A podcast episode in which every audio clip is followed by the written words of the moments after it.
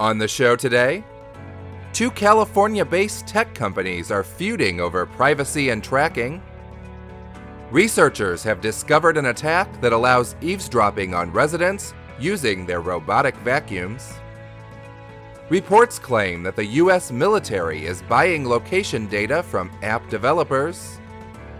Our weekly pop quiz asks if you know how to stay safe when you're on a public network.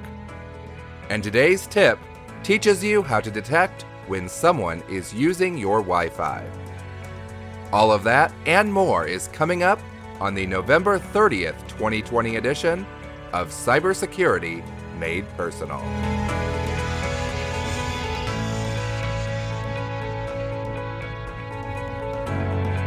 helping you stay safe in a connected world.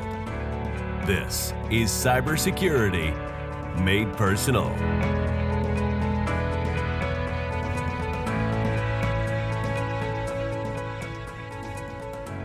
Hello, and welcome to the Cybersecurity Made Personal podcast, the safest podcast on the internet. I'm your host, Jim Herman.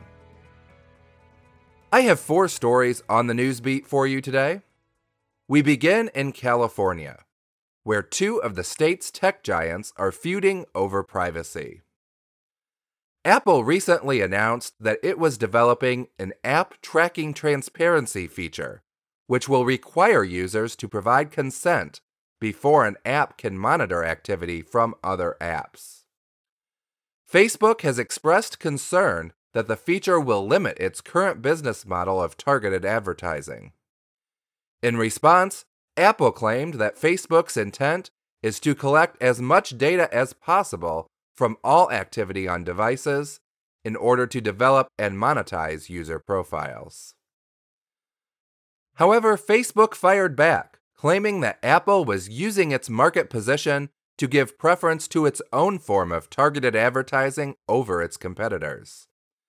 Facebook said that Apple was using privacy to disguise that the actual intention of this move was to increase its own profits. Regardless of who's right and who's wrong in this instance, and the truth is probably somewhere in between the two extremes presented by these companies, Apple says it is moving forward with the new feature and plans to launch it early next year. If you have a robot vacuum, you'll want to pay attention to our next story. Researchers have unveiled an attack that allows people to use the vacuum's LiDAR sensor to eavesdrop on conversations in your home. The LiDAR sensor is what permits the vacuum to scan the room and navigate around obstacles on the floor. However, since the sensors are also sensitive to sound waves, it's possible for someone to obtain data from the sensor and process it to extract the audio signals it collects. However, don't chuck your Roomba in the garbage just yet. The researchers say that this type of attack is extremely complex, requiring advanced software and the ability to compromise the vacuum itself. Plus, the attackers must also be on your network in order to get the data from the vacuum. This puts a compromise outside the abilities of all but the most advanced attackers. So, if you do have a robot vacuum, it's a good time to see if there are any updates available.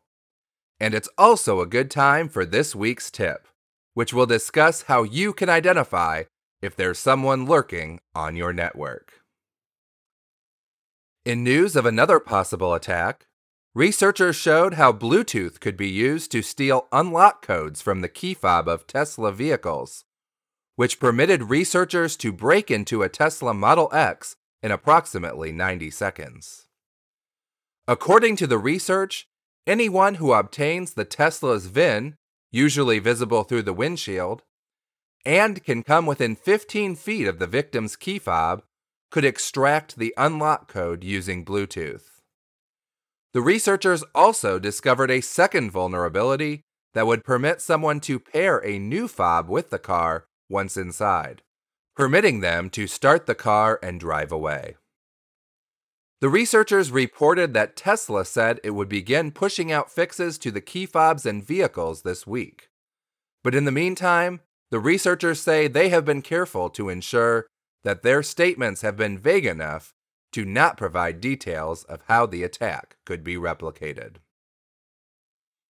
And finally, technology blog Motherboard has revealed that it has discovered two location data providers selling cell phone location data to the U.S. military.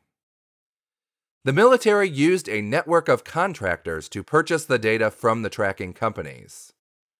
While the apps which use these technologies do mention that location tracking occurs, researchers say it is unlikely that anyone using the app would have military use of the data in mind, even if they read the entire privacy policy. Furthermore, since we know that the US military is purchasing this data, we can also be confident that a number of other countries, both friend and foe, are also obtaining this type of data. Now, unless you think there's a military somewhere that's looking for you, this specific news is unlikely to be of much concern. However, the relevant implication is that when you consent to data tracking, the data collected could be used for purposes far beyond anything you ever imagined. And now we move on to the scam of the day. Today's scam came to my inbox from my aunt's email address. It had the subject line Reaching Out for Help. The email read Hi, and a very good morning to you. Please, I need you to help me out on something, and I am currently not available on phone right now. Let me know when you're online. Thanks. I recognized this was a scam right away. One of the biggest signs to me was the fact that it used a reply to address. While my aunt's address was listed as the sender, which may or may not have been legitimate, the email used this reply to address so that your reply would go to a completely different Gmail account.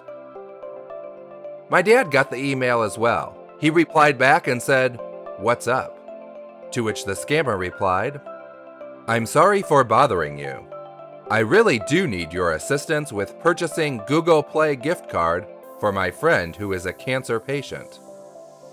I promised her a Google Play gift card as a birthday gift, but I can't do this right now because I am currently out of town.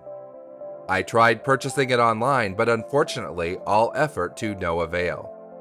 Wondering if you could get it from any store around you? I'll pay back ASAP. Kindly let me know if you can handle this. At this point, my dad also recognized the scam. He asked if there was anything my aunt should do. I pointed out that it's very possible that her password was compromised, so she should change it. While it is possible to spoof whatever is in the email sender field, it's unlikely that the scammer would have known that my dad and I knew her without actually accessing her email account. It's not impossible, but it would be much more complicated to figure that out. So a compromised account is probably the most likely option.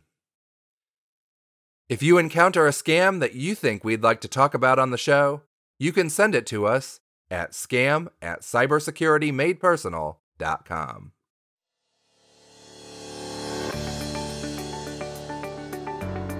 And now it's time for our cybersecurity pop quiz. Each episode, I'll ask you a question in the field of online security or privacy, and it's your job to figure out the right answer. Today's question is multiple choice. The question is Which of these is not a best practice when you are connected to Wi Fi at a hotel or coffee shop? A. Connect to whatever network is available. B. Mark the network as a private network. C. Use a VPN to provide extra security. Or D. Only do what is necessary while on public Wi Fi. The answer will be revealed in next week's episode. But if you want to know it right away, you can go to cybersecuritymadepersonal.com slash pop quiz to find out if you're right. Plus, if you submit your guess on the website, regardless of whether you're right or wrong, you can be entered to win a $25 Amazon gift card when we conclude season 2 in February. But your guess to this question must be submitted before the next episode is released at 8 a.m. on Monday, December 7th. For official rules, visit cybersecuritymadepersonal.com slash quiz rules. Last week's question was, which of the following items are likely to happen if you use a password manager? A. The password manager will make it easier to sign in by autofilling your passwords. B. The password manager won't be fooled by fake phishing sites. C. The password manager won't update your password when you change it. D.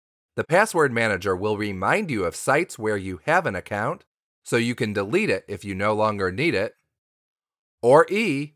The password manager will get hacked and expose all of your passwords. The correct answers are A, B, and D. A password manager will autofill your passwords, making it easier for you to sign in. And your password manager will also recognize the difference between legitimate sites and phishing sites. If your password manager doesn't autofill a password like it normally does, that's a good sign the site might not be legitimate. When you create new accounts, the passwords can be added to your password manager automatically which will create a directory of the places where you have accounts. I recommend taking a few moments to scan the list and see if there are any accounts that you can delete. Unlike the answer says, your password manager will update your password when you change it. And while there is the possibility your password manager could compromise your passwords, all of the reputable password managers have steps in place to make sure that your passwords can't be read by others. It's much more likely that someone's account will be accessed because they chose a bad master password than that a password manager's entire infrastructure will be compromised.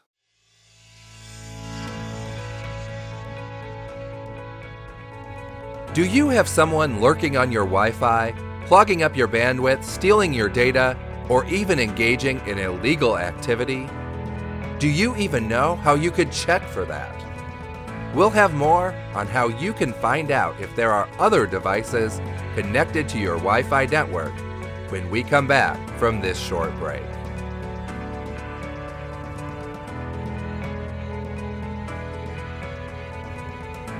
If you have a cybersecurity question you'd like to know the answer to, you don't have to wait for an episode about it.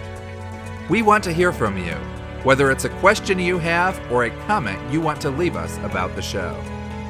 You can reach us by email at info at cybersecuritymadepersonal.com or you can leave a voicemail at 859 968 9399, option 2.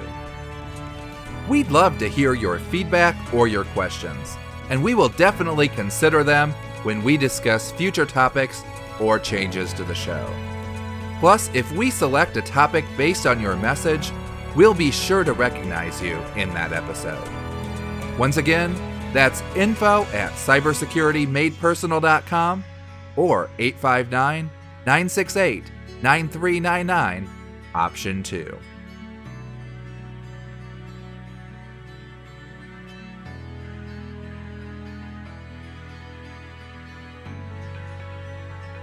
At the beginning of our very first episode, I shared the story of a man who had the police show up at his door as part of an investigation into child pornography. As it would turn out, that man was completely innocent, and the person the police were looking for was his neighbor. However, the police went to the wrong house because the neighbor was using the man's unsecured Wi Fi network for his illegal activities. If you don't put a password on your wireless network, you're leaving the door open for many different possibilities. Someone who lives nearby or who drives through the neighborhood in their car could use the network for illegal activity, which would then be tied back to your address. Your open network could also be used to steal data off your computer or monitor your internet traffic if you haven't configured settings properly. And even if that person's use is completely benign, it's still bandwidth that you can't use, which could slow down your internet activity on your devices. However, even when you have a password on your Wi Fi, it's still possible that someone could access it. Unfortunately, we're bad at creating passwords, and your Wi Fi password isn't something you can just store in your password manager and never have to worry about typing in. Plus, if you've had people over to your house, you've probably given them your Wi Fi password, which means your password isn't completely private to you. So, how can you keep an eye on what devices are using your network? First, let's start out with two different ways that you can check for what devices are on your network. One way to check is to go to your router itself. Your router maintains a list of all connected devices, and in most cases, it will also list devices that have connected recently, even if they're not currently active. This makes it a little more thorough than the second option. However, it's a little more complicated to check your router's list. You'll always start out by accessing the control panel.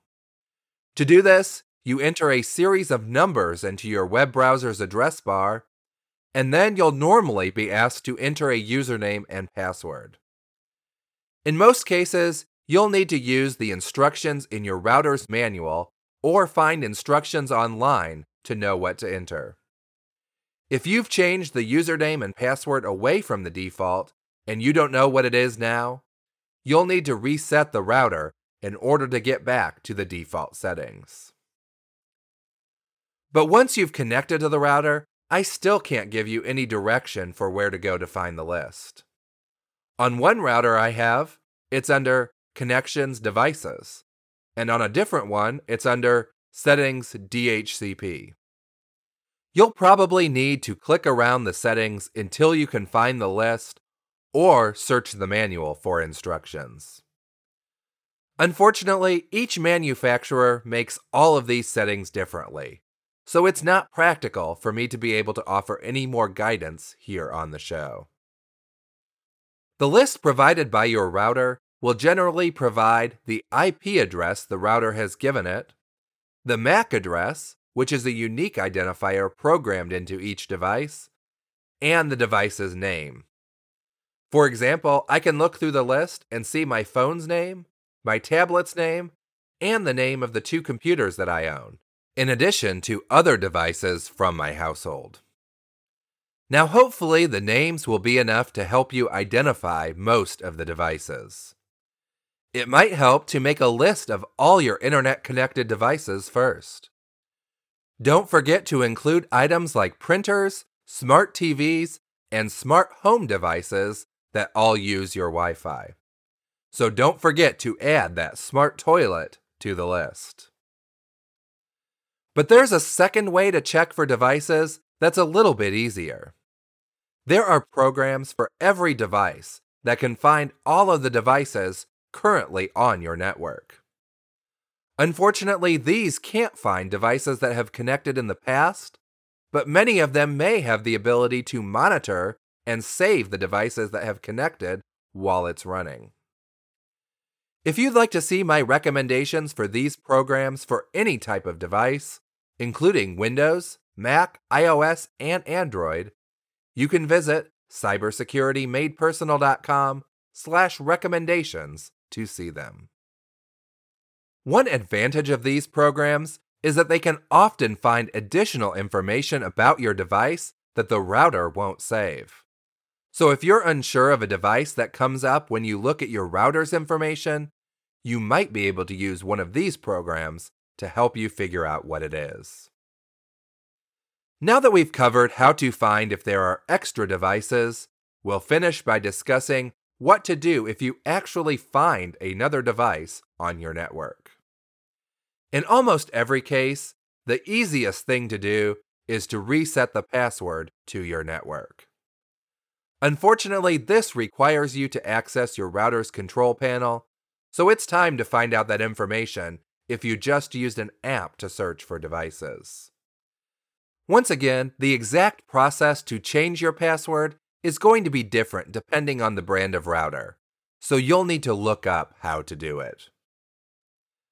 However, do be aware that changing your password may be a little bit of an annoying experience. The new password will need to be entered on every device. And it will also be good to let everyone in your house know before you make that change. If you change it before you leave for work and don't tell anyone, you might come home to some unhappy kids if they haven't been able to use the Wi Fi all day. If you have a device that keeps managing to get back on your network after you've changed the password, the most likely scenario is that it's something that someone in your house owns. But if you're absolutely sure that it's not a device from your home, you can also try blocking that device using MAC address filtering. Each device has a unique address called a MAC address that's set when the device is built. That address is transmitted to each router you try to connect the device to. Going into your router's control panel and telling it to block connections from that device's MAC address will keep that device off your network. It's also possible to configure it to only allow MAC addresses you approve of, but that can get very annoying because you have to program the MAC address in each time you get a new device. Also, MAC address filtering won't stop an absolutely determined person. It's possible to see all of the MAC addresses in use on your network and then use software to make your computer say it's using a different MAC address. Unless you're having problems with someone repeatedly getting on your network, I don't recommend using it. But if you do have a strange device that keeps reappearing, it might be worth trying to block it that way. It's definitely worth it to check the list of devices on your network from time to time. While it's unlikely that you're going to find anything unusual, it is possible you could find someone using your Wi Fi network. Getting them off could boost your internet speeds or save you a lot of hassle down the road. So that's all for today. Thank you so much for listening, and come back and join us again next Monday, where we will discuss the steps you can take to protect your email account. Until next time, stay safe. Thanks again for joining us for the Cybersecurity Made Personal podcast. Check out the show notes page linked in the description for links to the articles mentioned, more information about today's tip, and a transcription of this episode. If you enjoyed this episode, we'd love it if you would consider visiting our welcome page at cybersecuritymadepersonal.com slash welcome. There, you can find more information about the show and links to some of our most popular episodes. Cybersecurity Made Personal is provided for educational purposes only. Don't take any action on your computer unless you fully understand what you are doing and the possible consequences. Visit cybersecuritymadepersonal.com slash disclaimer for more information. Cybersecurity Made Personal is a production of Personal Cybersecurity, LLC. I'm Jim Herman. Thanks for listening and stay safe.